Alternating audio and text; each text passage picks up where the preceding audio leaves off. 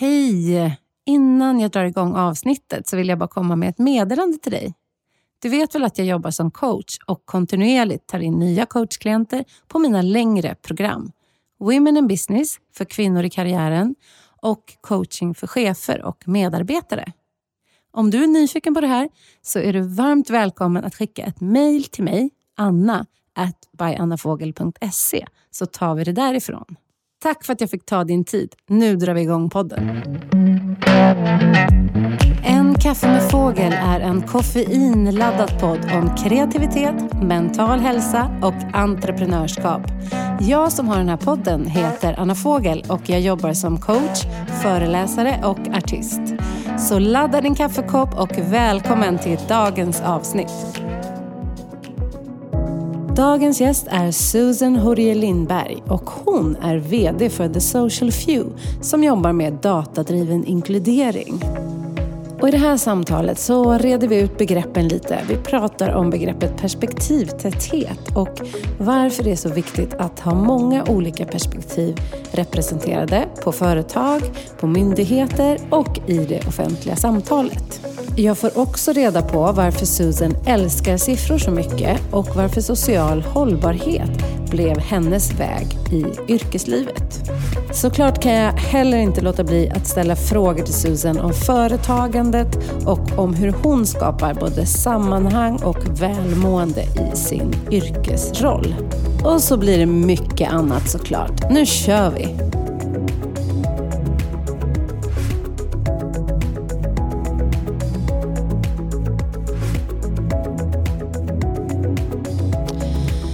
Innan vi börjar vill jag bara berätta att jag spelar in podden på The Park som har en jättefin poddstudio nu, The Park Södra. Eh, faktiskt två olika poddstudios, men den här är lite nyare och här älskar jag att vara och här kan man podda till och med med tre gäster, vilket är fantastiskt.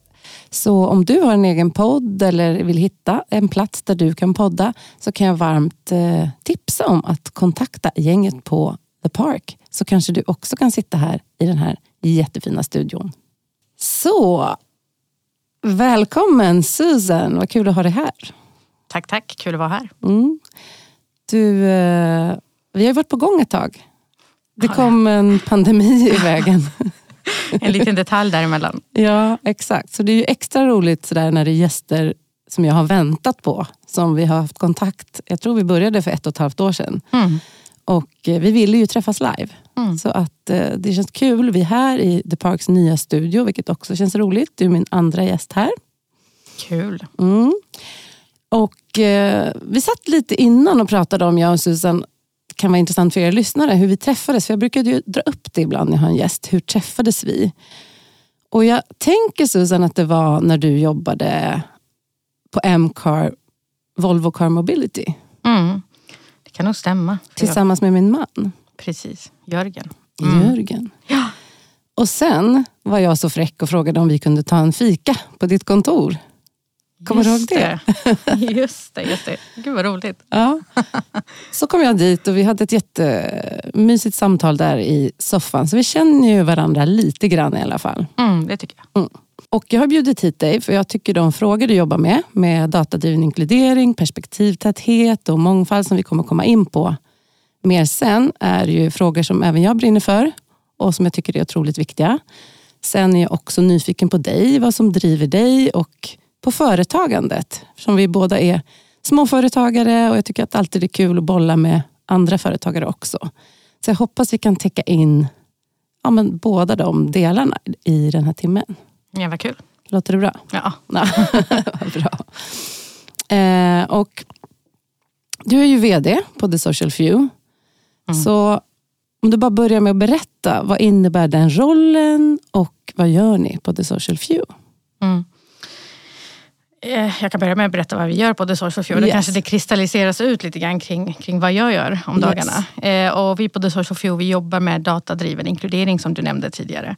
Och det innebär egentligen att vi jobbar med inkluderingsfrågor utifrån ett mer pragmatiskt sätt.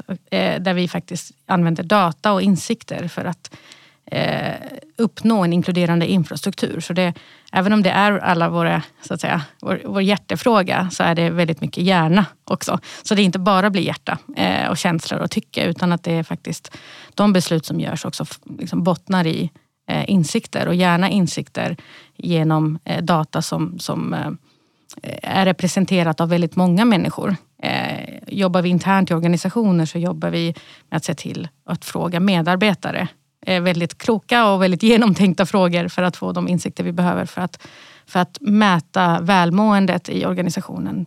Både sett ur hur medarbetarna mår men även hur, liksom, hur sannolikheten för att företaget fortsätter att växa, hur det ser ut.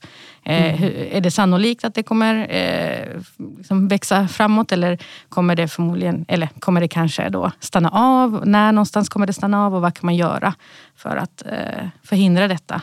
Det är liksom intern perspektivet och extern perspektivet är ju mer där vi tittar på eh, om, man, om man tittar på nationella rapporter så ser man många gånger att minoritetsperspektivet utifrån etnicitet och nationalitet och, och andra eh, perspektiv kopplat till kultur eh, ofta saknas. Så att vi ser att vissa målgrupper nås helt enkelt inte och inkluderas därför inte eh, i nationella undersökningar. Och där kompletterar vi. Just nu är vi de enda i Norden som, som genomför kvantitativa undersökningar digitalt eh, med fokus på att nå och aktivera minoriteter. Så då kompletterar vi nationella undersökningar, eller gör våra egna helt enkelt. Mm. Så att, eh, helt enkelt att se till att röster, allas röster blir hörda. Otroligt viktigt. Jag tänker att det handlar ju om makt också. Vem som har makt att bestämma och så få ta del av informationen. Exakt. Eh, bra. Och din roll då? Hur ja. skulle du beskriva den? ja, att vara VD på ett eh, mindre bolag. Oavsett, jag menar, även upp till 15 så är det fortfarande ett ganska litet bolag. Och det det innebär allt och, och inget vissa dagar. Eh, kavla upp ärmarna var det någon som sa. Det är liksom det. det. som är gemensamt för alla eh, VDR på den, den typen, i den typen av organisation och den storleken. Så att eh, ena dagen är inte den andra lik. Och nu håller vi på och eh, rekrytera assistent eh, och koordinatorer och sånt där. Och då när vi har intervjuer då frågar de oftast hur ser er arbetsdag ut? Vi som sitter i ledningen. Um, så, och där, där är det Eh, att eh, ja, men det är bara att förvänta sig att idag, så som den ser ut, kommer förmodligen inte kopieras och se ut imorgon. Ingen dag är den andra lik helt enkelt. Absolut. Så mm. jag gör eh, allt från ja, men, hjälper till med marknadsföring, kommunikation med de som jobbar med det. Ser till att vi syns på, på rätt ställe och hjälper till med det. Men framför allt att jag försöker i så stor utsträckning som möjligt vara ute i leveranser i det faktiskt mm. som jag är bäst på. Och det är att jobba med att analysera data och, och se hur organisationer mm. mår. Precis, och det blir ju dubbla roller då på sätt och vis. Du både är mm. VD och ska ha hand om teamet mm. och sen jobba med det som, ja, som är din grej från början så att säga. Ja men mm. precis. Och eh, hur kom du in på just det här yrkesmässiga spåret? För det tycker jag också är intressant. Varför blev det social hållbarhet för dig? Mm. Eh, det är en bra fråga. Eh, det, det, finns ju så många anledningar för mig just att ehm, om man tittar liksom, på när jag var barn så upplevde jag och min familj skulle jag säga en del orättvisor trots alltså orättvisor som jag ganska tidigt förstod inte behövde finnas. De var ganska mm. onödiga, missförstå mig rätt. Jag förstår idag som vuxen att det är strukturella utmaningar och så. Men som barn så ansåg jag att de var, de var ganska onödiga. Och behöv, det behöver liksom inte ske. Mina föräldrar är båda akademiker, pappa läkare, mamma advokat. Eh, flydde till ett nytt land, extremt kompetenta, ganska unga. Eh, och trots detta fick väldigt få möjligheter. Mm. Eh, Istället för att ta tillvara på ja, den möjligheten exakt. som dina föräldrar var för Sverige faktiskt. Exakt. Mm. Och det, det, tog ju ganska lång tid. Vi vet att det tar ungefär sju år innan man får första jobb i snitt. Och det mm. är ju helt oacceptabelt kan jag tycka. Eh, så jag bestämde mig ganska tidigt att eh, ja, jag är intresserad av, av siffror. Det identifierade både jag och mina föräldrar ganska tidigt. Hur kan jag använda det intresset och det, de kunskaperna för att, att skapa liksom, ett bättre samhälle, ett mer inkluderande samhälle. Och det faller inom ramen för då social hållbarhet. Eh, idag så fint kallat då, eh, som också ett väldigt brett begrepp givetvis. Men vi pratar ju en del om klimat, klimatet, vilket är oerhört viktigt. Och social hållbarhet i kombination med hållbarhet kring klimat eh, är, går ju väldigt mycket hand i hand. Och jag tror att det, det diskuteras alldeles för lite det också. Får vi inte med oss människor, eh, då kommer ju klimatet givetvis inte att må bra. Och idag så som det ser ut så pratar man inte om klimatfrågor bland vissa grupper för att det, det, de möjligheterna finns inte. Man har ju fortfarande, vissa är ju fortfarande i en fas där man behöver etablera sig och överleva delvis. Eh, och då finns inte det utrymme att prata om, om klimat. Det är lite lyx. Mm. Det är lite, mm. Exakt, för i första hand handlar det ju om att kunna överleva, sätta mat på bordet. Eh, och ha ett liv, bra liv för sig och sin familj. Exakt, och därför behöver vi säkra att människor har egen makt Verkligen. och möjlighet att påverka sitt liv för att mm. därefter kunna påverka de så att säga, eh, aktiviteter man gör, till exempel då, att värna om, om eh, klimatet och utifrån sin egen konsumtion och så vidare. Mm, exakt. Du, det känns som du har hittat en så perfekt kombination just med ditt tidiga intresse för siffror och eh, även att du har kommit dit och gjort utifrån din egen livshistoria egentligen och dina egna erfarenheter. Mm. Men du har också sagt att siffror är ditt alfabet. Eh, mm. Berätta, vad betyder det för dig? Mm. För en språkperson som mig. Ja men fantastiskt. Jag älskar hur vi kompletterar varandra.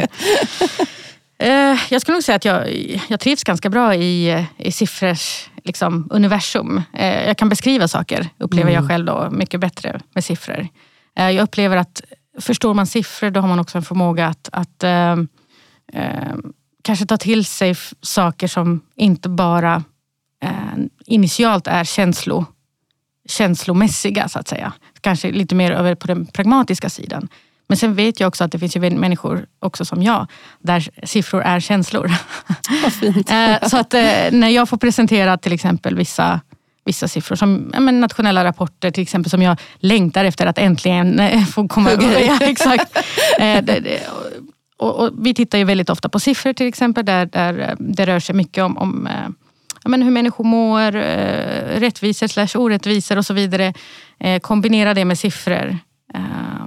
Det kan ju för vissa landa i hjärnan och för vissa landa i hjärnan och hjärtat. Mm. Och för mig är det det sista då skulle jag säga. Så jag ser väldigt mycket strukturer och system utifrån ett siffror, alltså siffror. Snarare än kanske eh, ja, hur många tror jag ser världen så, som den är så att säga. Ja. Eh, och det, det, är förmodligen eh, en, en, eh, någon form av läggning jag har så att säga när det kommer till, till eh, mitt intresse och min förståelse för siffror. Men jag tror det är för mig just nu i vuxenlivet också en trygghet. Jag tror det är otroligt viktigt också när man jobbar med det du gör och med människor. För jag tänker att jag har jobbat mycket med stresshantering och så till exempel. Mm. Och vissa människor behöver ju också få siffror presenterade för sig för att förstå varför man ska göra en förändring. Mm. Att det blir väldigt tydligt om ni kan säga så här, men så här ser det ut hos er. Mm. Eh, det här skulle ni behöva göra. Så här ser det ut rent liksom, mm. datamässigt. Då kan mm. det ju bli lättare att förstå att, eller så sitter det tre personer där och en tycker att uh, tycker si, tycker så. Mm. Det blir ju väldigt eh, svart på vitt med siffror. Ja men absolut. Och de som tar in oss är oftast organisationer som är relativt mogna. Som har förstått att någonting behöver ses över. Sen, sen vet man inte riktigt vilka insikter man får leverera till sig givetvis. Så det är som någon beskrev det i en, en uh, styrelse som vi jobbade med. Att uh, these are numbers we can't unsee. Eh, så att när man det. har sett det, då, då, förstår man att okej, okay, då vet vi vad vi behöver göra. Mm. Eh, vi kan Innan kanske man känner att vi har inte ett problem med det här. En känsla kan vara det. Ja absolut, det kan vara en känsla att eh, vi behöver göra någonting helt annat också. Har vi varit med om. Ja. Eh, och så tittar man på siffrorna, nej det är inte där. Ni, har, mm. ni behöver göra detta innan ni gör det ni hade tänkt göra. Mm. För då använder ni era liksom, budgetar på rätt sätt. Så att det inte blir spill på det. Mm, precis. Men det är tydligt att du brinner för ditt jobb eh, och eh, de här frågorna. Men jag vill koppla in tillbaks till dig och ditt företagande. Mm. Vad tycker du är roligast respektive jobbigast med ditt jobb och företagandet? Um, ja, men det roligaste är nog anledningen till att jag eh, valde att säga upp mig från ett ganska väldigt, väldigt bra jobb så att säga utifrån många parametrar. Yeah. är för eh, jag får möjlighet givetvis att driva frågor eh, på det sättet som jag önskar driva det. Nu fick jag det, det, faktiskt. Jag hade den lyxen även på mitt tidigare jobb så jag ska inte klaga.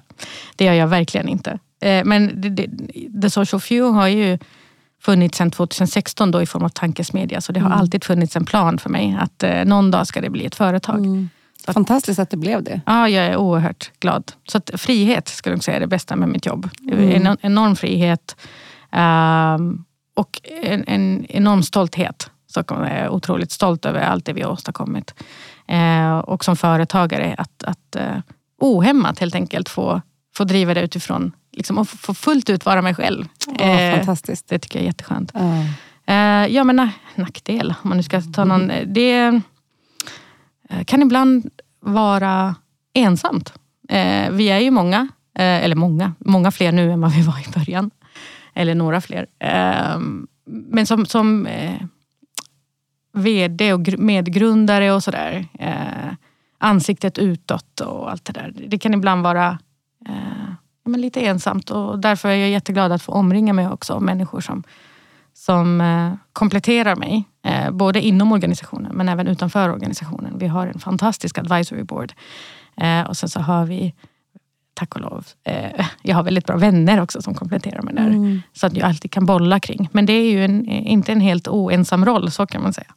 Nej, men det där är superviktigt. Det kan jag se på mitt eget också som soloföretagare. Det är väl det jag har saknat mest från att vara anställd och ha mm. ett helt gäng av mm. människor att jobba med och bolla idéer med. Mm att liksom tänka tillsammans. Eh, nu har ju du, men liksom just det här sammanhanget eh, med flera människor mm. och eh, att jobba i team och sådär. Det har jag ju saknat jättemycket. Jag har ju hittat det lite genom det här coworking spacet. Att få vara här med Även om vi jobbar med olika saker så har jag mm. ändå ett gäng. Men vi äter lunch ihop, vi dricker en kaffe. Vi kan bolla liksom våra företag även om vi jobbar med olika saker. Det mm. har hjälpt mig jättemycket. Så mm. jag tänker att det där att hitta en strategi som småföretagare för att få det där sammanhanget. Och som du sa, det kan vara vänner också. Mm, nej men absolut. Ja. Jag tänker också att det handlar inte nödvändigtvis om, om känslan av ensamhet. Det handlar om att man är så mycket i sina egna perspektiv. Exakt. Vi är ju bara Apropå de, det ja, du jobbar med. Men exakt, vi, vi är ju bara de vi är. Mm. Och, och, för att kunna lyckas så att säga i, i de Eh, uppdrag man har så behöver man många gånger få in andra perspektiv. Och där känner jag att jag menar, David Zilan och jag som är grundare eh, av The Social Few, vi har ju varit med varandra länge. Vi känner varandra väldigt väl. Yeah. och för att inte liksom, det ska bli en, en ja, vad ska man säga, för instängt så att det blir samma perspektiv som, som, som går runt så att säga. Så omringar vi oss om, väldigt aktivt då, kan man säga, av människor som inte är som vi. Och som sagt, vi är liksom, inom ramen för organisationen så har vi också tagit in en advisory board som kompletterar oss. Både sett ur perspektiv men även sett ur kompetens. För att liksom alltid kunna, oh, oh, där, där är jag inte säker om jag är liksom i mitt huvud. Eh, eller om jag eh, svarar, eller om, liksom, om den här lösningen är, verkligen är så bra som jag tror. Då har vi alltid någon att bolla med mm. och det är jag jätteglad för.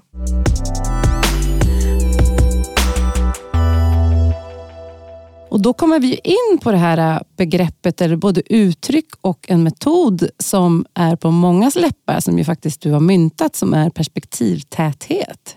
Mm. Eh, som är det ni jobbar med. Och för den som inte vet vad det innebär, vad, mm. hur beskriver du perspektivtäthet?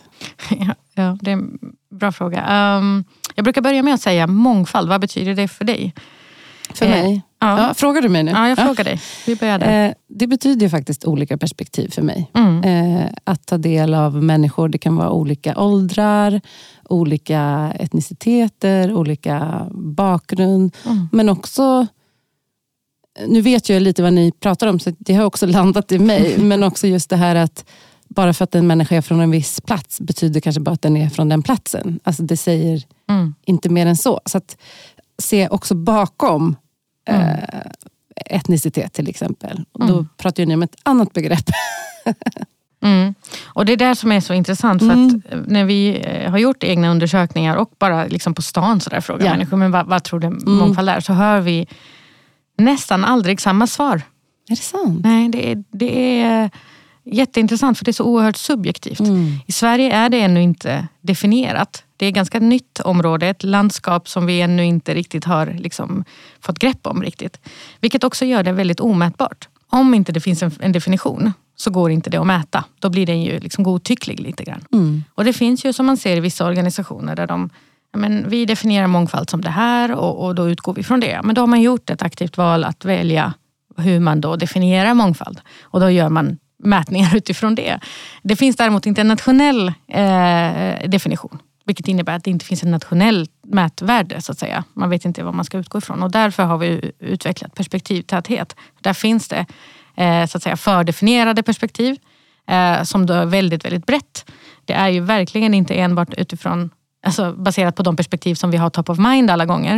Eh, för reell eh, mångfald, om man nu ska vara så, och reell perspektivtäthet är ju oerhört mycket bredare än så. och därför har vi tagit fram perspektivtäthet. Och det lustiga är att eh, när vi pratar och nämner perspektivtäthet för första gången så förstår nästan alla att det rör sig om mm. olika perspektiv. Ja. Eh, och att det är någon form av eh, liksom fördefinierad mångfald. Eh, vilket jag tycker är jättekul. Det tänkte vi inte på när vi myntade ordet. Mm. Men, eh, så det är ett jättekul. lättare ord att förstå egentligen än mångfald? För många? Nej, men att, att man förstår att bakom att det ligger liksom olika perspektiv bakom mm. det. Eh, det är det liksom första man mm. landar i, mm. vilket är ganska skönt. Och Sen går man in lite på, på detalj. Det finns ju givetvis ekvationer bakom det här. Men för att förenkla det så är det ju högre andel olika perspektiv det finns inom samma kontext, desto högre perspektivtäthet. Så då en kontext kan vara allt från ett liksom, helt land, en stad, en organisation, ett team. Eh, och då utgår man från eh, alltså, olika perspektiv. Och sen finns det ju också att man kan titta på vilka är så kallat normativa perspektiv, vilket i sig är ett lite problematiskt uttryck. Vi är medvetna om det, vi får hålla på och titta på annat. Men tittar vi då, eh, hur, hur, speglar vi liksom det samhälle vi verkar i? Det är många som pratar, vilket jag tycker är fantastiskt. Eh, ehm, eh, be local, act global.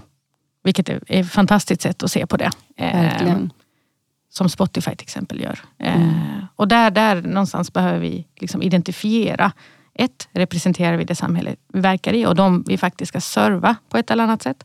Och två, eh, har vi den höjd vi behöver eh, av perspektiv eh, för att komplettera de perspektiv som, som inte nödvändigtvis finns i samhället men som finns i de marknader vi vill också verka i för att kunna fortsätta växa. För ni jobbar ju både med företag och myndigheter och mm. organisationer. Hur vet hur mäter ni, om ni kommer till en myndighet till exempel, mm. hur, vet de, hur vet ni vilka perspektiv ni ska hitta? Liksom? Hur vet man vilka mm. perspektiv som saknas? Mm, man tittar på vilka som finns. Exakt. Vi börjar där. Man tittar på vilka som finns och kanske också, är det också så att man tittar på, ja, men låt säga om jag ska utveckla en app eh, mm. för en viss tjänst. Mm.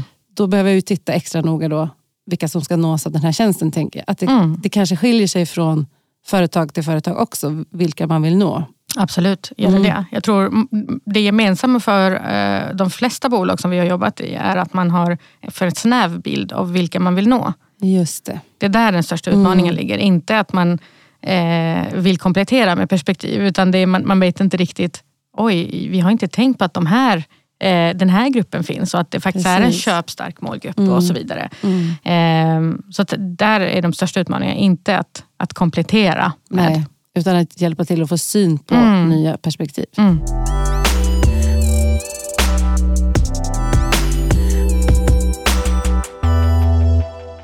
När vi pratar om perspektivtäthet, det kan handla om att nå eh, människor, nå ut till människor så att människor får del av information. Men det kan också handla om att ha perspektiven såklart representerade i mm. företaget, i organisationen. Mm. Och där tänker jag att ganska ofta, jag vet att Rättviseförmedlingen gjorde något så här, rekrytera inte på magkänsla. Mm. Eh, ganska ofta så är vi ju bekväma och väljer eh, människor som är lite som oss mm. när vi bygger team eller en organisation. Hur kan man ta sig ur den här bekvämligheten? Och liksom, det, det handlar om att höja medvetenheten. Mm. Eh, efter sina egna val, tänker jag. Ja, men precis. Och det finns ju såklart olika vägar att gå. Och det är mm. vår, vår, vårt favoritsätt, om man ja. nu ska säga så, är att faktiskt ha lite mätpunkter längs med rekryteringsprocessen. Så vi brukar rekommendera att man tar fram en, antingen om man är en stor organisation till exempel, eh, large enterprise som det så fint heter. Då skulle jag rekommendera att man tar fram en parallell rekryteringsprocess och testar den och då har lite olika mätpunkter. Uh, och där kan man ju mäta, uh, när jag säger mäta, då är det givetvis fråga helt frivilligt uh, i enkätform på vägen. man kan fråga efter könsidentitet. ålder och vilka språk man talar. Och där kan man ju se var någonstans stannar de olika perspektiven upp i rekryteringsprocessen. Är det egentligen att vi ja, men vår employer brand kanske inte riktigt eh, är anpassad för de breda mm. målgrupper vi vill nå, ja, men då får vi inte de ansökningarna överhuvudtaget från allra första början. Är det så att vi får ansökningarna men vi ser att i slutändan så får ju ändå samma person jobbet, ja men då ska vi titta på rekryteringsprocessen och då ser vi eh, i vissa undersökningar som vi har gjort att ja, men, låt oss ta perspektivet kvinna med arabiska som modersmål eh, har vi sett flera gånger försvinna ganska tidigt skede. Även om eh, det perspektivet, de som bär de perspektiv också är väldigt eh, kvalificerade. Så att vi brukar titta på liksom, innan man går vidare i processen, då ska man ha de kvalifikationer som krävs. Då kan man inte falla tillbaka på att nej men dessa hade inte kvalifikationer som krävs. Vi... Hur, kan, hur kommer det sig att de kan falla ur? Alltså, vad, vad är det som händer där ja, i som, processen? Ja, det är som jag skulle referera till många gånger, som många andra också refererar till, som den mänskliga faktorn. Ja. Eh, det är många som också pratar om unconscious bias. Ehm, och givetvis så är det ju någonting i det. Mm. Eh, jag tror att man inte heller rustad. Man har inte liksom rätt verktyg för att kunna hantera dem. För man vet inte alltid om dem heller. Ibland eh, vet jag när vi har intervjuat personer som har varit i, i, liksom, i rekryteringsprocesser och, och kanske alltså, intervjuat och sådär så har, inte, så har de uttryckt många gånger, men det kändes inte helt rätt i magen. Men eh, vi måste utgå från kompetens över mångfald. Eh, eller så har vi sett att eh, personer runt omkring som får nya teammedlemmar uttrycker att det är märkligt hur, det, hur homogent det blir. Liksom hur samma person exakt. alltid får jobbet men mm. att man inte riktigt kan pinpointa exakt vad det är, den här magkänslan igen. Och den magkänslan kan man faktiskt identifiera i datat.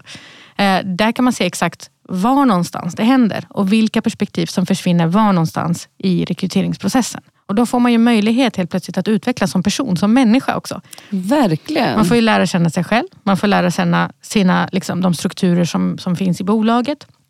Man får faktiskt först då möjlighet att göra någonting väldigt konkret åt det. För det är inte förrän man vet eh, som, som man kan göra någonting åt det. Och jag vet att vi gjorde en del undersökningar och vi har även gjort egna studier vid sidan om. Där vi sen har levererat till, alltså resultaten till de bolagen som var med i studien. Och de bolagen, alltså, det var sån chock bland ledningsgrupperna. Att eh, det var ju tyst. Jag menar, tyst i tre minuter är ju väldigt länge. Ja. Det kan jag lova. Men därefter så, så kom ju liksom det fram att, okej, okay, då vet vi två år nej vänta förlåt, ett år senare, knappt, eh, nu ska jag, säga, jag tror det var strax över ett år senare efter den studien. Så gick jag tillbaka och tittade, vi tittade igen. Det var en enorm skillnad.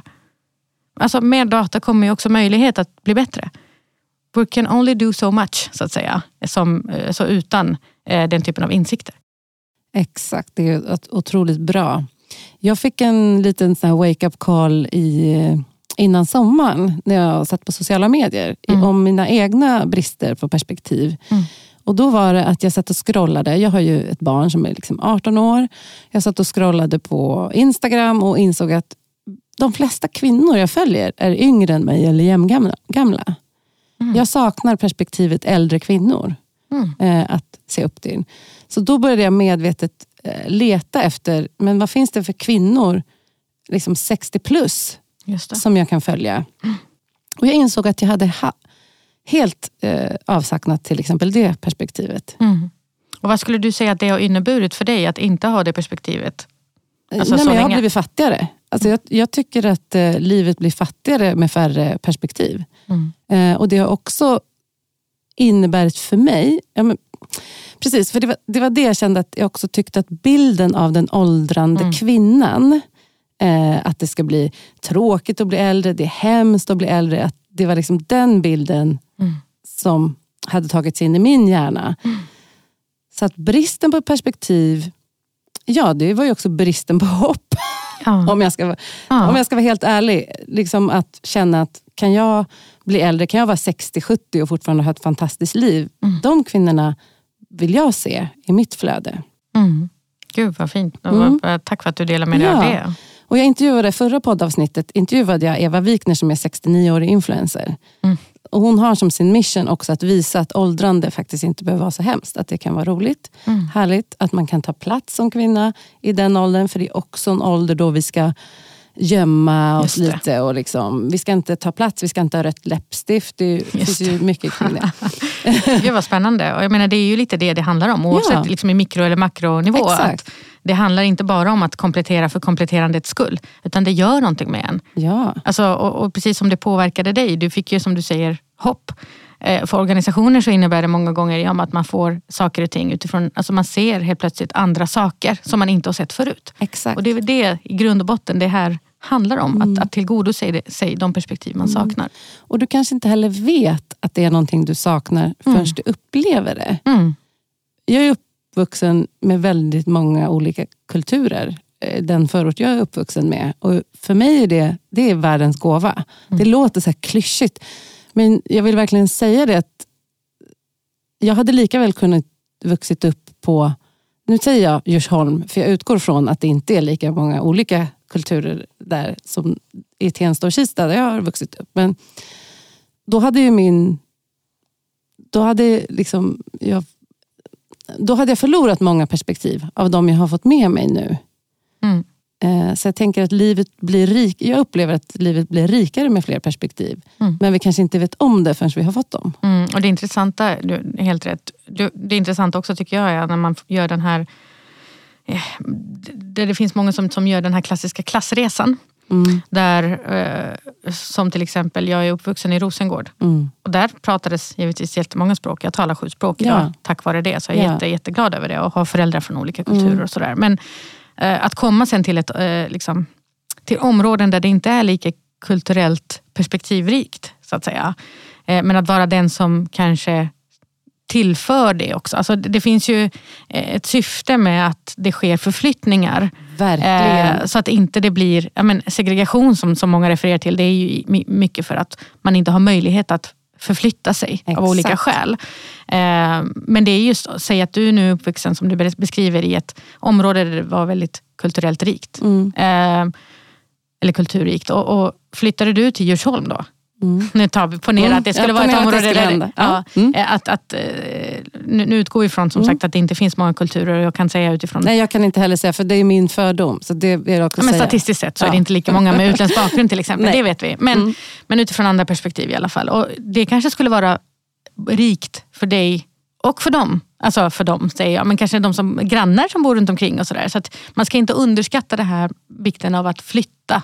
Och det är därför det är så himla viktigt att alla får den här egenmakten och möjligheten att faktiskt få flytta dit man vill. Och välja. Och välja mm. helt själv. Inte utifrån liksom, eh, de ekonomiska förutsättningarna. Att du har så dåliga ekonomiska förutsättningar att du inte har möjlighet att flytta från den bostad du bor i.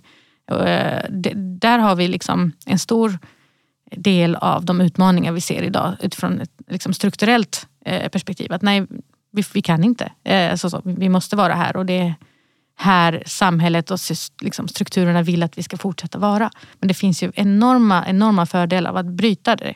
Att, att komma. Oavsett Verkligen. om det är liksom från Djursholm till eh, någon annanstans, till Rosengård. Eller vad det nu må vara. Men att de förflyttningarna de är oerhört viktiga. Mm. Ja, och det är därför också det blir så viktigt i våra organisationer att vi har en blandning av perspektiv. Mm. Eh, det är också en förflyttning, tänker jag, om man har haft ett, en norm som har rått i ett företag och får in mm. nya perspektiv. Att det också, jag tänker att det också leder till empati mellan människor. Mm. Om man nu ska prata mikro och makrovärlden så tänker jag ju att om vi inte möts, mm. eh, om vi inte möter dem som tänker på ett annat sätt än oss eller kommer från en annan plats än oss, mm. då kommer ju också avstånden mellan människor öka. Mm. Och det är då som, som fördomar kan frodas. Mm, absolut. Jag. Eller vad tänker du om det? Ja, jag tror att eh, det är, i helhet så stämmer det. Mm. Eh, jag skulle säga, går man in lite på, på um, det operativa, mm. alltså när man ska implementera det. Yeah. Ja, men då ser man givetvis att det finns utmaningar längs med vägen. Mm. Olika perspektiv tenderar att också skapa initialt lite avstånd om man inte har rätt ledarskap på plats. Ledarskapet är oerhört viktigt. Eh, oavsett om det rör sig om till exempel då, eh, hur våra politiker hanterar eh, dessa frågor så att säga. Eh, till hur eh, chefer inom organisationer hanterar eh, frågan så att säga. Så att jag tror att har man inte rätt ledarskap på plats, nej det är inte så enkelt. Sen nej. vet vi också att det finns ju olika stadier i ett team eller i ett bolag eller hur man nu väljer att se på det. Eh, det finns ju liksom forming som du Anna säkert känner till. Att eh, ett team blir till och då kanske ett litet så här honeymoon stage. Man lär känna varandra, man tycker det är mysigt och sådär och då kommer de första därefter de första utmaningarna. Det blir lite storming. Homogena grupper tenderar då att eh, men komma mer överens men stagnera kanske i produktivitet. Eh, Ser man däremot heterogena grupper, då kan de under storming. Har man en bra ledare, då kan ju produktiviteten gå något, upp något så enormt. Så vad för typ av ledare skulle du säga behövs? Vilka egenskaper mm. behöver en ledare för att kunna hantera många olika perspektiv i ett team? Jag tror det handlar mindre om att hantera och kanske mer av att, att eh, se de olika perspektiven. Yeah. Uh, för det handlar inte om, om management, eh, utan det är liksom mer att, att lead. Och det, här ser vi till exempel att de ledare som är nyfikna, alltså mm. i grund och botten så att säga, nyfikna överlag, eh, kanske gärna nyfikna av andra människor, som är väldigt ödmjuka också, som förstår att eh, ett, det som sker idag kommer kanske inte alls vara relevant om ett år. Också att eh, jag kan inte allting bäst, utan jag omringar mig med människor som, som kompletterar. Mm mig. Och kanske bara vilja erkänna att de kan göra fel. Exakt. Och sådana saker. Mm. Exakt. Eh, och det är väldigt, väldigt viktigt, den, den ödmjukheten mm. givetvis. Eh, den här mutual respect som många då pratar om. Eh, och sen givetvis att se till att ta tillvara på och det, det låter lite klyschigt men ta tillvara på olika perspektiv. Säg att två personer inte är överens, vilket sker. Jag menar det borde yes. få ske. Så. Att vara konflikträdd är kanske inte liksom, synonymt med, med ledare som kanske klarar av den typen av, av men vad ska man säga, teams. Det gäller att ta tillvara på det som kommer i konflikten, det vill säga de olikheter man ser. Som till exempel person A tycker någonting och person B tycker någonting annat och ofta så är inte det, finns inte det rätt eller fel. Utan oftast är det någonting däremellan. Och det är oftast däremellan, de insikterna där, det är där innovationen sker. Mm. Och om man tar tillvara på dem och säger, okej okay, men, men eh, Ahmed du tycker det här, Karin du tycker det där. Eh, om vi tittar på bara produkten. En produktutvecklingsfråga. Yes. Ja men då kanske det ligger någonstans däremellan. För att kommer det, alltså tillgodoser vi båda perspektiven, ja, men då kanske når vi en bredare målgrupp. Och den typen av undersökningar har vi gjort och sett att det mycket väl är så. De ledare som är väldigt bra på att ta tillvara på de olikheter som kommer i ett sånt här team de är oftast de som, som skapar outputs som är mycket mer pricksäkra och mycket mer lönsamma. Precis, och att inte vara rädd för konflikter, det tyckte jag var en väldigt eh, bra poäng. För många ju, ser ju per automatik konflikter som dåligt. Mm. Och, och, konflikter det behöver inte betyda att man skriker på varandra. Det Nej. kan bara vara att, och vad obekvämt det är nu, att det blev lite skavigt här mellan de här två. Mm. Eh, men om vi då kan välkomna det som någon, någon slags del mm. i en utvecklingsprocess. Mm. Tänker jag också. Absolut, jag tror att det gäller att, sätta ramar, ja. ramverk. Liksom, för mm. hur, hur gör vi när vi inte är överens? Mm. Alltså, så, så, det är klart att det inte är skriksessioner. Eh, när man säger konflikt så kan folk vara liksom, jag är konflikträdd, jag gillar inte bråk. Men en konflikt behöver inte alltid vara högljudd. Nej, det, blir ju, det kan bli, liksom, risken är större att bli högljudd om man inte har strukturer på plats. Det. Och det är inget konstigt, givetvis så ska man ju bygga ett team där man får vara liksom, oense. Ja. Allt annat vore ju mm. verklighetsfrånvänt. Liksom. Mm. Men så den här friktionen som kan komma av att man har många olika perspektiv, såklart att det kan vara lättare att bara komma överens när folk tänker precis som jag. Den, eh, det man får ut av det är ju då mer kreativitet och innovation och det här att när man tänker samma tankar igen, jämt så stelnar ju hjärnan till slut. Och man får, får, inte, får inte så många nya idéer. Så att, vad skulle du säga blir då belöningen? Såklart kreativitet och innovation. Av att ha eh, olika... Ja. Mm. Jag tror någonstans så, eh, för, alltså, man skapar en, en kultur i organisationen som innebär att du får vara dig själv. Och vi vet att människor som känner att de kan få vara sig själv också eh, trivs bättre. Och trivs man bättre, eh, då har man ett större engagemang i det man gör. Man har mycket mer empati för sina medarbetare. Eh, och det i slutändan leder givetvis till bättre resultat om man nu ska hårdra det. Så det är en väldigt god cirkel om man vet eh, hur man ska skapa den typen av struktur givetvis. Så det är ju oerhört viktigt. Men jag tror att det är, vad ska man säga, det, är man en ledare som, eller en, ett företag som vet om att för att vi ska framtidssäkra oss själva och finnas i, i 20 år till, om man nu har funnits i 20 år, då, eh, ja, men då behöver vi, då, vi vet att vi saknar en del perspektiv. Då jobbar vi med det. Här gäller det att stanna upp lite grann och se, har vi en infrastruktur internt, en kultur, struktur som gör att vi faktiskt kan hantera och klara av nya människor. Inte bara nya perspektiv utan nya människor. Vi börjar i den änden. Ja, men vad innebär det? Hur ser en sån employee journey ut? Eh, när vi har identifierat det då tittar vi givetvis på eh, men vad händer om det kommer in ett perspektiv som inte har funnits tidigare? Hur ser det ut i en organisation som denna? Och då gör man mätningar på det för att förbereda organisationen mm. på vad det egentligen innebär. Vi ska inte vara naiva och säga att men nu, nu kör vi. Utan eh, det gynnar ingen. Det gynnar absolut inte heller de som kommer in i organisationen eh, som lämnar kort därefter. För det uppstår ett perspektivläckage. Helt plötsligt så ser man i större organisationer att samma perspektiv lämnar i olika delar av organisationen utan att organisationen faktiskt har märkt det. Och då är det någonting med struk alltså strukturella utmaningar som man inte har dealat med.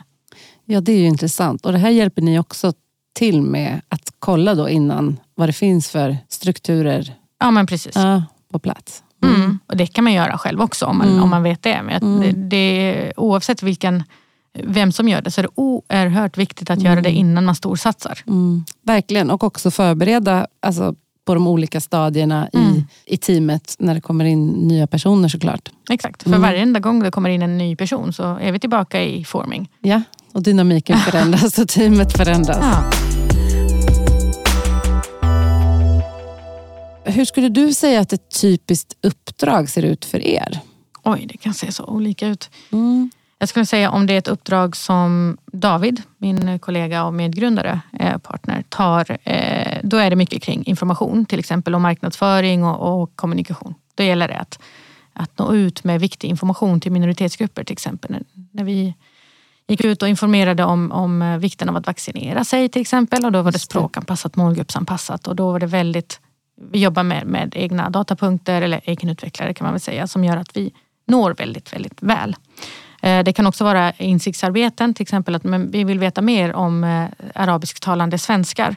Både för att anställa, det har vi också varit med om, till exempel Systembolaget var intresserade av att eh, få in fler perspektiv och då vet vi identifierat att de tre största målgrupperna utifrån ett minoritetsperspektiv då är eh, arabisktalande svenskar, farsitalande svenskar och somalisktalande svenskar. Och då tittar vi, finns det ett intresse av att jobba på Systembolaget? Och baserat på det gjorde vi rekryteringsprocesser för de, för de målgrupperna mm. och lyckades eh, väldigt bra. Så att det är insiktsarbeten där också. Skulle det vara ett uppdrag som eh, specifikt jag tar, då är det ja. oftast att, att titta i eh, vi får en förfrågan, kan ni titta och säkerställa att våra processer internt är bra? Det kan vara vilka slags processer. Det kan vara allt från rekryteringsprocesser till att eh, ja, men hur funkar eh, vår eh, talent acquisition process, eh, hur funkar våra, vår kommunikation internt och så vidare. Eh, och då gör vi den typen av analys för att hitta förbättringar. Och allra vanligast skulle jag säga är att jag får förfrågningar kring kan ni se hur vår organisation mår och hur sannolikheten att vi finns länge, mm. hur stor och den är. Framtidssäkra organisationen ja. och att de får finnas kvar. Exakt. Mm. Har det varit mer sånt under pandemin?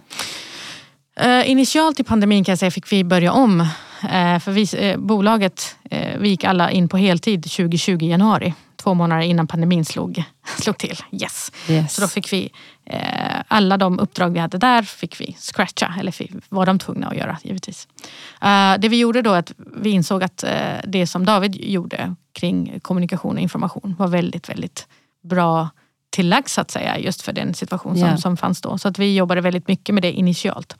Men ett år in ungefär i pandemin, eller jag skulle nog säga till och med lite mindre, tio månader där någonstans. Då insåg väldigt många organisationer att de inte riktigt var beredda på det här.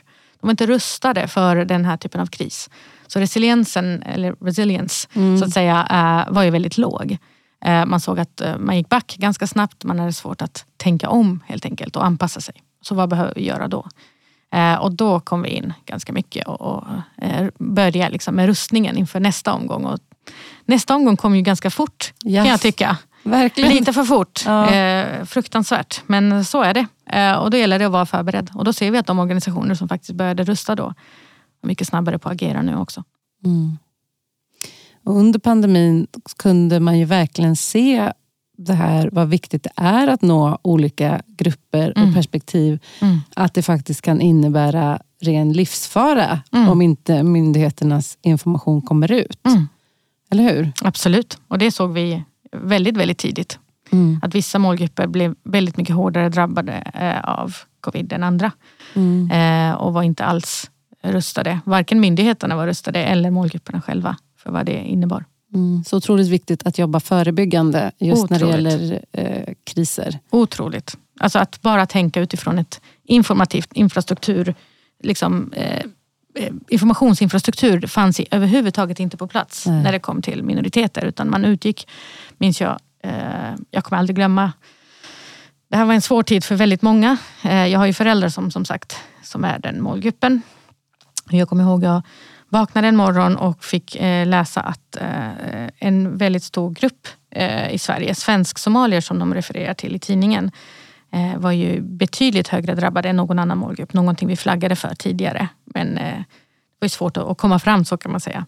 Men eh, eh insåg då att eh, ja, men det var ju så, så givet på något sätt. Om du förstår vad jag menar. Det var, om man tittar liksom, eh, på vilka målgrupper som, som jobbar i större utsträckning med vissa eh, slags arbeten än andra. Givetvis mycket mer utsatta. Ja. Man har inte möjlighet att jobba hemifrån. Man, Mm, man kanske kör är buss. Man kör, ja absolut. Mm. Det var ju så många faktorer Mm. som man inte riktigt tog ställning till. Och sen, den morgonen så, så var det pressträff. Eh, och då var det en, en eh, person på en myndighet som sa att Nej, men det är lugnt, vi går ut med influencers. Eh, och vi, vi pratar med influencers och vi pratar med imamer för att säkra att informationen kommer fram. Och det som en person själv som har föräldrar med mm, muslimsk ursprung. Mina föräldrar får inte sin information från en imam. Nej. Inte heller från en influencer. Så jag, jag tänker liksom, där har man ju, saknar ju man en del perspektiv Mm. internt.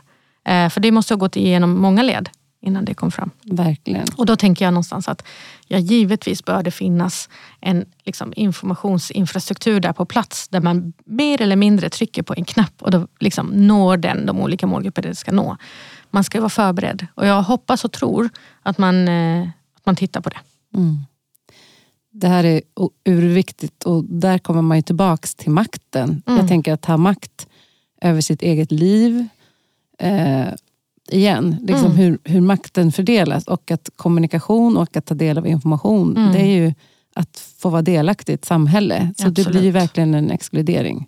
Nej, men alltså, det är ju så fundamentalt. Mm. Alltså viktigt att, att få, när vi pratar om delaktighet, jag menar det finns myndighet för delaktighet och så vidare, men det finns ju en sån oerhört stor del av den svenska befolkningen som inte är, eller får möjlighet att vara delaktiga. Mm. Eh, och vi utgår också mycket från att vi behöver printa affischer till exempel för att minoritetsgrupper, framförallt eh, sådana som mina föräldrar till exempel, första generationen och så vidare, eh, inte är digitala. Vilket är också så fundamentalt mm, liksom fel. Ja, Eh, Vi vet ju givetvis att de är det och det finns ju en hel del rapporter som visar nu, till exempel Svenskarna och internet har kommit ut med, som visar att den äldre målgruppen, om man bara tittar på den och sen så tittar vi på utom, de som är födda utanför Europa, är ju mycket mer digitala än inrikesfödda.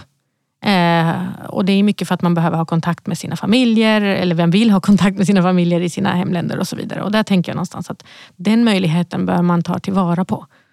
verkligen. Och det är väl det egentligen allting också grundar sig på. Att det Mm. handlar inte om att eh, tänka massa saker om människor utan fråga och liksom, eh, prata med och inte om brukar Mm. man ju säga. Och det är ju otroligt viktigt alltså Mm. att, att man gör det. Mm. Det låter så självklart. Nej, men det låter så självklart, men, men för jag tänker mig att det här som händer i myndigheterna då, att det blev så. Mm. Att det handlar om en brist på perspektiv hos de som jobbar. Mm. Stämmer det? Ja, ja absolut. Ja, det måste det. Jag menar, det måste Ja. ha gått igenom flera led innan Mm. det kom fram till det här pressmötet. givetvis. Det är inga små beslut man fattar. så. Utan, eh, och då tänker jag hur många har reagerat på det faktum att nej, de flesta kommer absolut inte nås av en imam eller en influencer. Precis. Och har man frågat om det berör hur, hur de vill ha sin information. Ja, det har man inte gjort. Nej. Nej, men det är bara ett bevis på att det ni gör behövs mycket. Eh, både på organisationer, företag och myndigheter. Ja, det är på gott och ont. Mm. Ja, men faktiskt. Att du, man önskar att det hade kommit längre, eller hur? Mm, absolut, mm. inte minst inom offentlig sektor. så att säga. Ja. Mm, det, det borde faktiskt vara ett krav. Det kanske kommer. Det kanske kommer. Mm, ja. Vi är optimistiska. Ja. Skulle du vilja ha ett krav på perspektivtäthet på myndigheter? Ja, jag vet inte om jag skulle ha krav på perspektivtäthet. Jag skulle nog vilja ha någon form av kravställning kring att vara tillgängliga för alla. Ja. Eh, både sett ur liksom, internt i organisationen, att alla får möjlighet att jobba. Eh, så att man tar fram den typen av system. Eh, men också i, i kommunikation och dialog. Eh, det skulle jag nog sätta. Eh, mm. Men kanske inte så här, ja, men 30 procent ska vara. Nej, nej det tror jag nej, inte. För inte det måste så. finnas ett syfte. Ja, och jag tänker att det också är eh, lite organiskt kanske utifrån vad man ska kommunicera. Mm. Vilka perspektiv som behövs. Så det kanske är svårt att sätta en exakt siffra. Men ja. det behöver ju finnas någon form av nivå. Mm, men jag tänker så här att i grund och botten så handlar ju, tror jag, inkludering om att vara ja, men, tillgängliga. Mm. Så här, det innebär att eh, oavsett vem du är så skulle du kunna få ett jobb om du har eh, kvalifikationer. Alltså du står jämsides. Nu är det här, det låter utopiskt, vilket är väldigt sorgligt. Ja. Men, men det är fullt möjligt. Är det så att eh, det inte spelar någon roll vem du är, så att säga, utifrån dina perspektiv, ja, men då är du fullt tillgänglig för alla. Du är öppen, din organisation är öppen för alla människor oavsett ursprung, oavsett ålder, oavsett vad det nu må vara för mm. perspektiv. Det är där vi bör vara. Mm. För det är inte säkert att, alltså är man fullt öppen, det är först då man kan se vilka perspektiv som söker sig till dig när du är helt öppen och tillgänglig. Exakt. Och det är först då som kanske man inser att men, ja, men eh, vad vet jag, det kan vara kommunalt arbete eller arbete på myndighet kanske behöver eh, bli mer attraktivt. Det är först då, men nu vet man ju inte det för att nu kanske inte alla får möjlighet oavsett om man vill eller inte. Mm. Alltså så. Eh, så att skapa den här transparensen och tillgängligheten för alla. Och det är först då mm. du vet hur eftertraktad du är som, som arbetsgivare. Så möjlighet för alla att välja. Mm.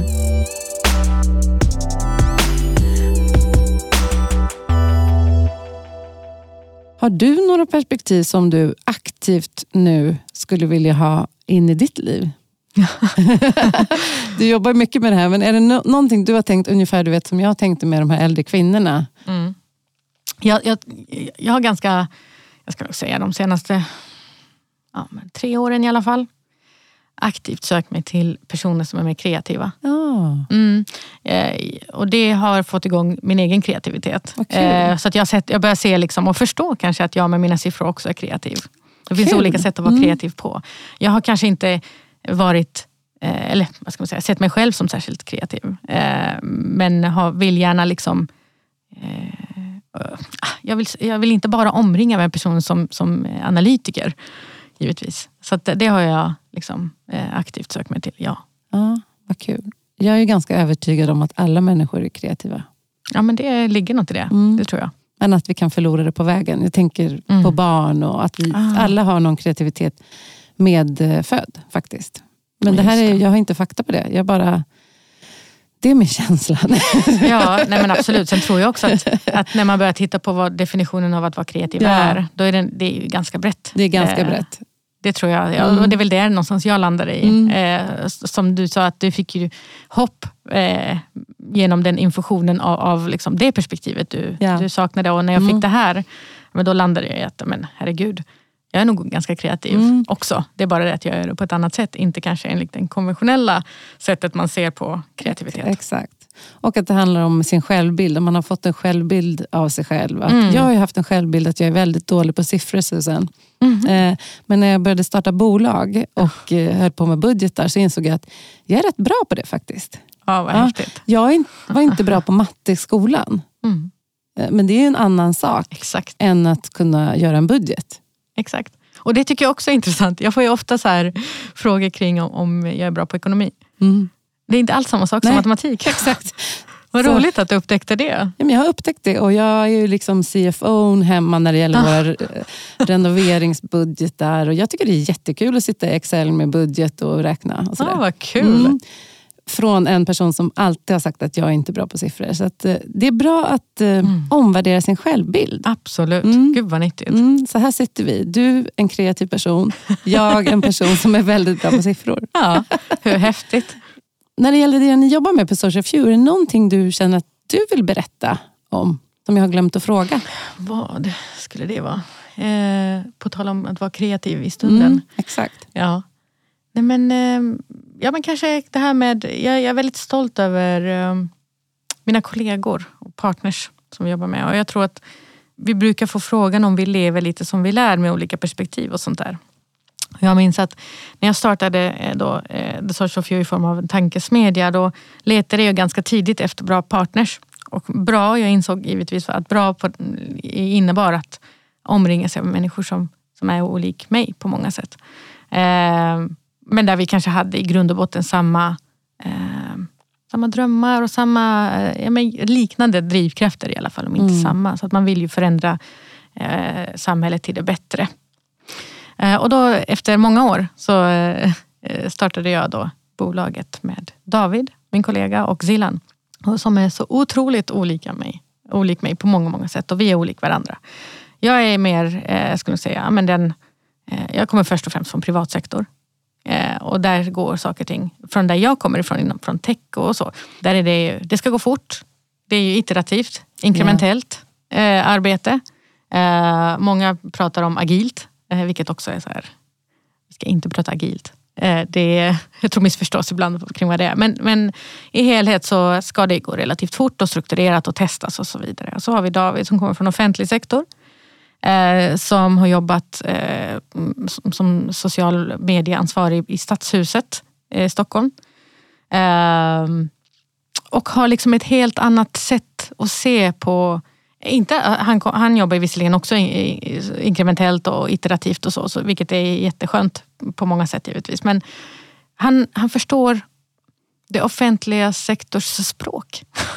Ja, just det. jag är inte där, Nej. så att säga, vilket är fantastiskt. Han, han har det här tålamodet mm. på ett annat sätt. Han vet, ja men, ja, ja, men det här tar ju tid och sådär. Och, och, och uh, förstår liksom linguan på ett, på ett helt annat sätt. Och sen har vi Zilan som um, kommer från idrotten. Hon har varit vice VD på Dalkurd uh, när de gick upp till, från att inte vara i allsvenskan till att gå upp i allsvenskan. Hon är ju var den enda kvinnan eh, på den nivån givetvis. Och eh, liksom ganska så, så klarar mycket med lite. Så ja. Den typen av person. Sen blev mm. hon headhuntad till, till eh, Gaia Leadership och jobbade med inkluderande ledarskap. Och hon, jobb, hon, hon har liksom det här med att jobba med personer från olika kulturer med sig. Och så här, ja, ja, men det här, det här klarar vi, allt, allt eh, går. Men hon är väldigt pragmatisk, hon räknar på det. Låt oss titta på ekonomin. Mm. så. klarar, ja. så, så här, vet hur man får till saker, stora saker med små medel. Ja. Och, mm. Vilket är helt fantastiskt. Mm. Så att, Vrida och vända på, på, på resurserna. ja, men verkligen. Och, och, det är någonting som jag inte, liksom, där är inte min styrka. Nej. Så att, eh, man brukar säga att jag är liksom den här eh, som ser till att vi har en tydlig vision. Mm. Jag, jag, är väldigt så här, allt är möjligt kind of personality. Sen har vi David som, som är liksom, men vänta, nu stannar vi upp här och så, nu ska vi tänka lite mer yeah. innan vi fattar det här beslutet. Mm. Och så, så kommer Silan i mitten och säger, men låt oss räkna på ekonomin. det är ju underbart ja, hur ni kompletterar himla... varandra så. Alltså, ja. Helt fantastiskt. Ja, jag är så himla stolt över, ja. över att få jobba med dem. Ja. Oh, gud vad fint. Uh, att få hylla sina kollegor också. Ja, men det ska mm. man göra. Det ni gör ju det här tillsammans ja, såklart. Även det om det är du som sitter här så är det ju såklart ett samarbete. Väldigt mm. mycket så. Skulle mm. inte klara det här utan dem. Nej men vad kul. Jag förstår att ni är ett värderingsstyrt bolag. Lever du efter några såna här kärnvärderingar i ditt liv? Ja, men jag tror att de värderingar som vi har i uh, bolaget är de vi delar alla. Och det är liksom integritet kommer absolut högst upp. Ja. Uh, och det har det gjort sedan start. Vad betyder det för dig? Och för mig innebär det att ha uh, integritet att kunna fatta beslut som kanske inte alltid gynnar ekonomin. Men som gynnar själen. Så att inte tacka ja till allt jag tror integritet utifrån mitt eget perspektiv då att inte bränna ut mig givetvis. Att, att säga nej till saker som, som tar alldeles för mycket tid och kanske inte riktigt är så tacksamt på olika sätt. Men utifrån liksom det större perspektivet så tror jag att det handlar mycket för oss om att, eh, att värna om våra värderingar och att stå fast vid dem hur stora vi än blir. Och, jag menar, vi växer i snabb takt och upplever växtverk och så som många bolag gör när de växer snabbt. Och mm. Att där någonting mitt i allt, mitt i alltet, då ska vi kunna stanna upp och kunna gå tillbaka till våra grundvärderingar där integritet kommer högst upp. Sen är transformation ett annat till exempel. Att vi ska alltid utmana oss själva och ifrågasätta om det vi gör idag kanske nästa dag inte är eh, effektivt eller relevant eller vad det nu må vara med integritet i, i behåll. Så att eh, jag tror att vi har ganska fasta eh, eh, punkter som vi går igenom med alla till exempel personer som börjar i organisationen. Där vi går igenom, det här är våra värderingar, det är det här de bottnar i. Eh, och eh, hamnar vi i en svår sits på olika sätt, då ska vi alltid gå tillbaka till dem och se liksom, hur, hur bibehåller vi de här värderingarna och, och liksom lever efter dem i så stor utsträckning som möjligt. Eh, och har vi, initialt så var det givetvis en diskussion om, har vi råd?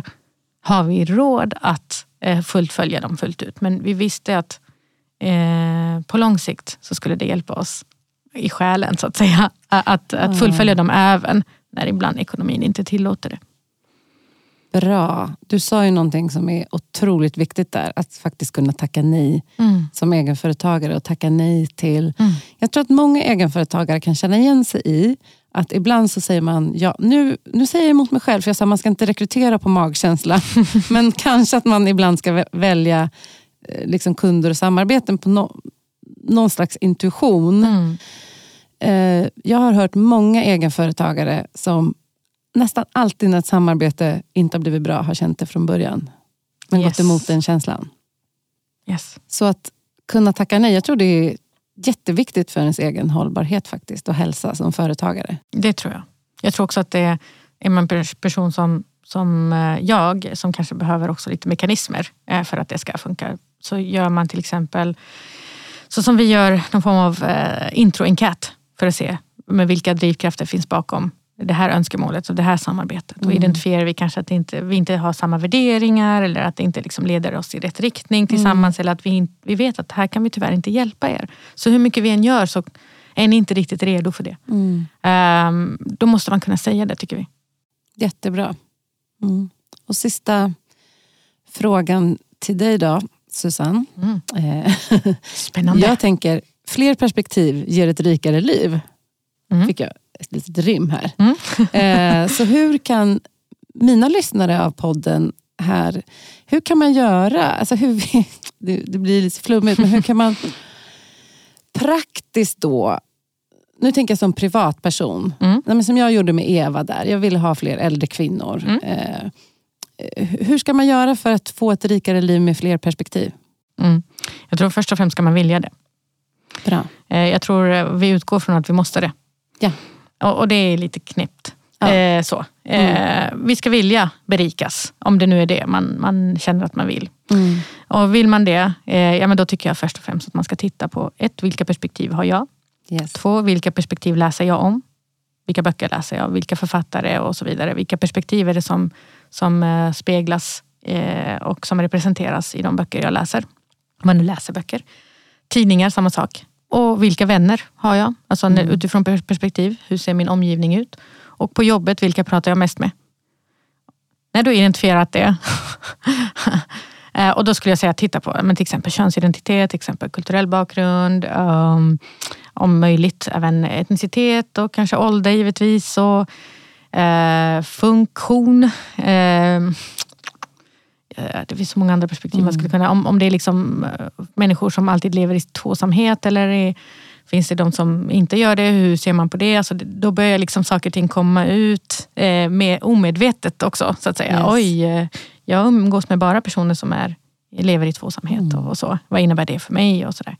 Men att helt enkelt eh, identifiera och, och göra någon form av egen kartläggning. Mm. Och då brukar man oftast få en ganska bra bild av vilka perspektiv man saknar och då får man beskriva, så att, eller beskriva, bestämma sig för vilka perspektiv man, man vill, vill få in och kanske framförallt vilka man, man, eh, tror att man kommer berikas av mest. Och jag skulle varmt rekommendera givetvis att titta också på hur demografin ser ut. Vi vet att var tredje person i Sverige har minst en utrikesfödd förälder. Det är bra om man har någon i sin omgivning. Samma sak med att eh, var fjärde person har utländsk bakgrund, det vill säga två utrikesfödda föräldrar. Eh, var femte person är utrikesfödd. Något av de här bör representeras av människor i din omgivning, bara en sån sak. Vi vet att åldersfördelningen, ja men vad är det, 30 procent är över 65 har jag för mig, något sånt där. Det var väldigt hög siffra, absolut. Ska man kanske ha det. Så att man får liksom en bredare palett, om man nu vill det, yes. av perspektiv. Ja, mm. och man måste, måste. Det är bra att vilja. Ja, det, det är absolut mm. det första eh, mm. Steget mm. man ska vilja. Mm.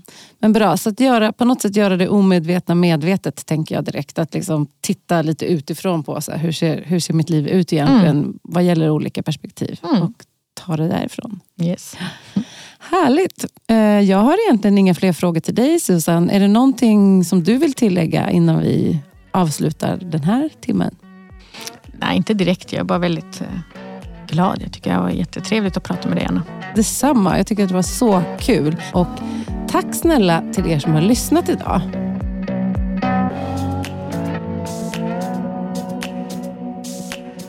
Du har lyssnat på podden En kaffe med fågel med mig, Anna Fågel. Podden är inspelad på The Park Södra i Stockholm och ljudtekniker det var Georg Hagstrand på GH Audio. Följ gärna podden på Instagram, att en kaffe med fågel. Vill du komma i kontakt med mig för coaching, kurser eller andra samarbeten? Gå in på www.byannafogel.se